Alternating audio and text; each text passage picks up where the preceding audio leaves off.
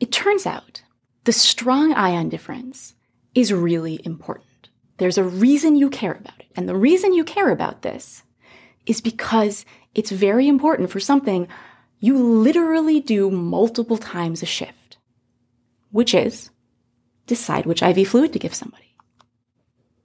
How does this play out? Well, answer me this. Presuming that you don't want to make your already acidotic DKA patient more acidotic, let's just assume that, what kind of fluid should you be giving them? Fluid with a low strong ion difference or fluid with a high strong ion difference? Yes, fluid with a high strong ion difference. Because if we're saying we don't want to make them more acidotic than they already are, which generally we don't, that's what we want to do. Because fluid with a low strong ion difference will make them more acidotic. Let's talk about then, if that's what we want to do, the electrolyte composition of IV fluids and the strong ion difference for these common IV fluids. So there's three of them we're going to talk about. Normal saline, used commonly. Normal saline has 154 milliequivalents of sodium, 154 of chloride, no potassium, no sort of added buffer. Strong ion difference of normal saline? Zero, none, zero. We just said a low strong ion difference will make you acidotic, and indeed, this is what happens. Now let's compare it with LR, lactate Ringer's. So, little bit better here. We have 130 of sodium, 109 of chloride, we have some potassium thrown in, then we have a strong ion difference of 21, which is still lower than normal, right? We said a normal strong ion difference in the body is 38. It's 21. However, LR has the advantage of they tossed in some buffer in the form of sodium lactate. So while normal saline will in fact make you acidotic, LR will in fact help you not be acidotic. Plasma-Lyte, which is a wonderful fluid, it's a beautiful thing, it's wonderfully designed and terribly expensive, which is why you'll never use it, looks lovely. You have 140 of sodium, you got some chloride, you got some potassium, you throw in some buffer just for good measure, strong ion difference of 42, it's a beautiful thing, but you'll never use it because it's really expensive. Good luck getting a hold of it. Why do you care? Well, let me tell you a story about why you should care about this. Um, this was a patient that I had when I was an ICU fellow. And I promised this patient um, when she sort of woke up in the ICU and I explained to her what had happened, I promised her that I would sort of tell this story and teach people about this. So here we go. This was a young woman, mid 30s. She had a number of medical issues. She had recurrent episodes of really bad pancreatitis. She also had some respiratory issues. She had some pretty good bronchiectasis going. So she had a sort of chronic respiratory acidosis. She had trouble blowing her CO2 down too far. She came in through the ER. She had pancreatitis. She was pretty sick. She was a little hypotensive initially, and she just needed a ton of fluid. So she got fluid resuscitated, ended up going to the floor. I get called on her about 24 hours later. They call an ICU consult because the patient is now in respiratory distress. So I look at the record, and the patient got 10 liters of IV fluid. So the first thing I'm thinking is, well, of course, she's volume overloaded. Of course, she's in respiratory distress. So I look at the chest x ray. It looks fine. It looks lovely. That's not the problem. So then I get an ABG. Her pH was 7.05. Not good. Why? Well, she had a profound metabolic acidosis, but because of her baseline lung disease, she also had a respiratory acidosis because she wasn't really able to blow her CO2 down past 50 or so. She was profoundly acidotic. She really started decompensating. We had to do one of those very exciting acidotic intubations, which was not delightful. She ends up intubated in the ICU. Once we got her intubated and stabilized, I was like, what is going on here? Why is she so acidotic? Is she septic from the pancreatitis? No, she wasn't. She didn't have an anion gap. Her lactate was normal, her ketones was normal. Somebody even got a little overzealous and checked toxic alcohol levels. That was all fine. Turns out she had a profound non gap acidosis because she got 10 liters of normal saline. We tried to find any other reason for it. We looked at everything. We even consulted renal to be like, you guys have any other ideas? Seems like that was it.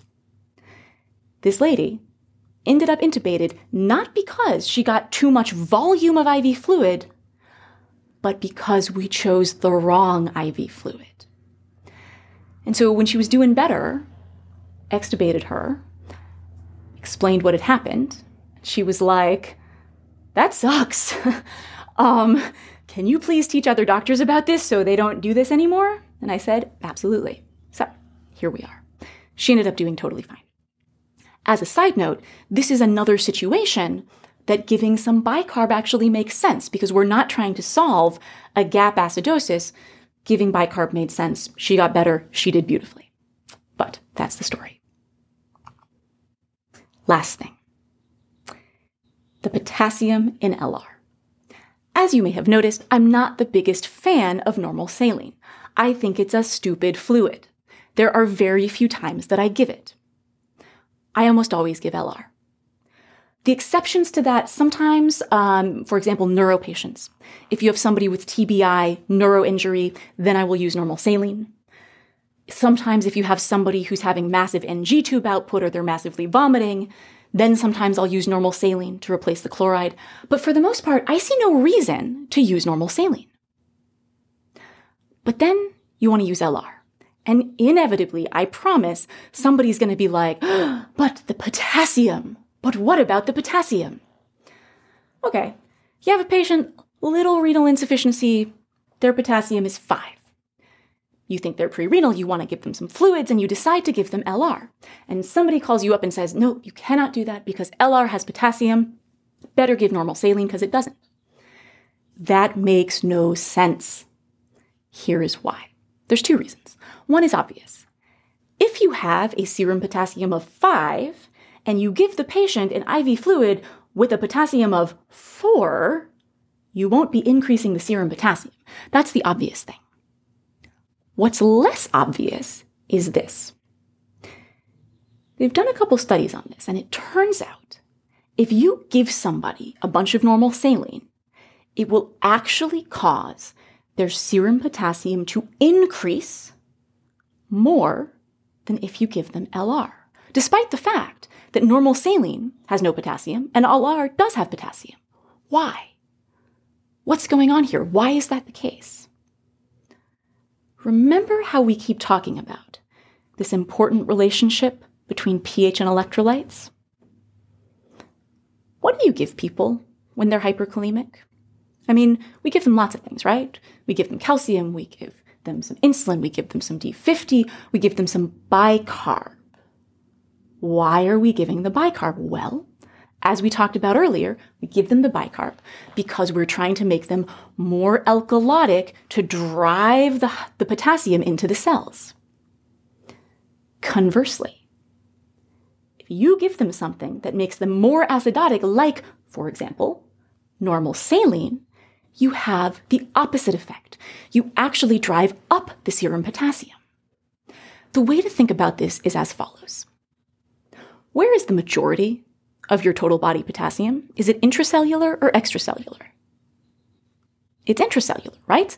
It's not floating around in the serum. The majority of your total body potassium is in the cells. As such, it makes much more of a difference to the serum potassium the extent to which you're shifting potassium into and out of cells than it does how much absolute potassium you give. By changing the serum pH, you can significantly affect the serum potassium in a much more profound way than just giving somebody four milliequivalents per liter of potassium. So it turns out normal saline will actually increase your potassium more than LR will, despite the fact that it has no potassium. So that doesn't make any sense. So again, to me, unless it's a neuro patient, maybe a GI patient, I see no reason to give normal saline. Now, a lot of people will say, okay, but really, do we really care? I mean, why are we complaining about a liter? Do I really think it's that big of a problem to give one liter of normal saline? No.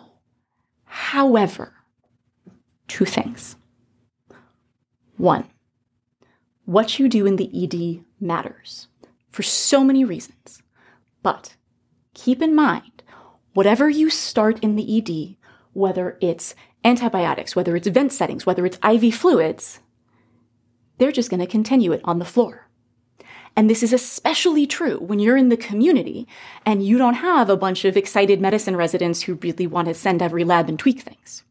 Whatever you start, inertia, it's a thing. People will just keep doing it. So if you start volume resuscitating somebody with normal saline, they're probably just going to continue giving the patient normal saline.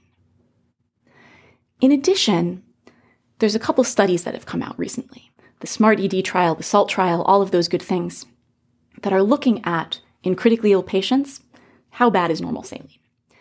And the answer is it's not a great thing. In patients who are not critically ill, it probably doesn't make much of a difference on any clinical parameter we actually care about, not on any patient centered outcomes. But in critically ill patients, it seems like it does. It seems like even just starting your resuscitation there is not helping your patient. And the sicker the patient is, the worse it is. There's a lot of different interpretations of this. Take a look at the trials. You should always read your own trials. And by that, I don't mean read the abstract and agree with the author. Always read your own trials. But what I think is probably happening is the sickest patients, they're close to the edge of that physiologic cliff. They don't have a lot of room to maneuver, so even pushing them a little bit more acidotic maybe is not helping them. I'm not sure. But the bottom line for me, LR is probably the way to go. You are now able to effectively have the argument where you explain to people why the potassium doesn't matter, and off you go.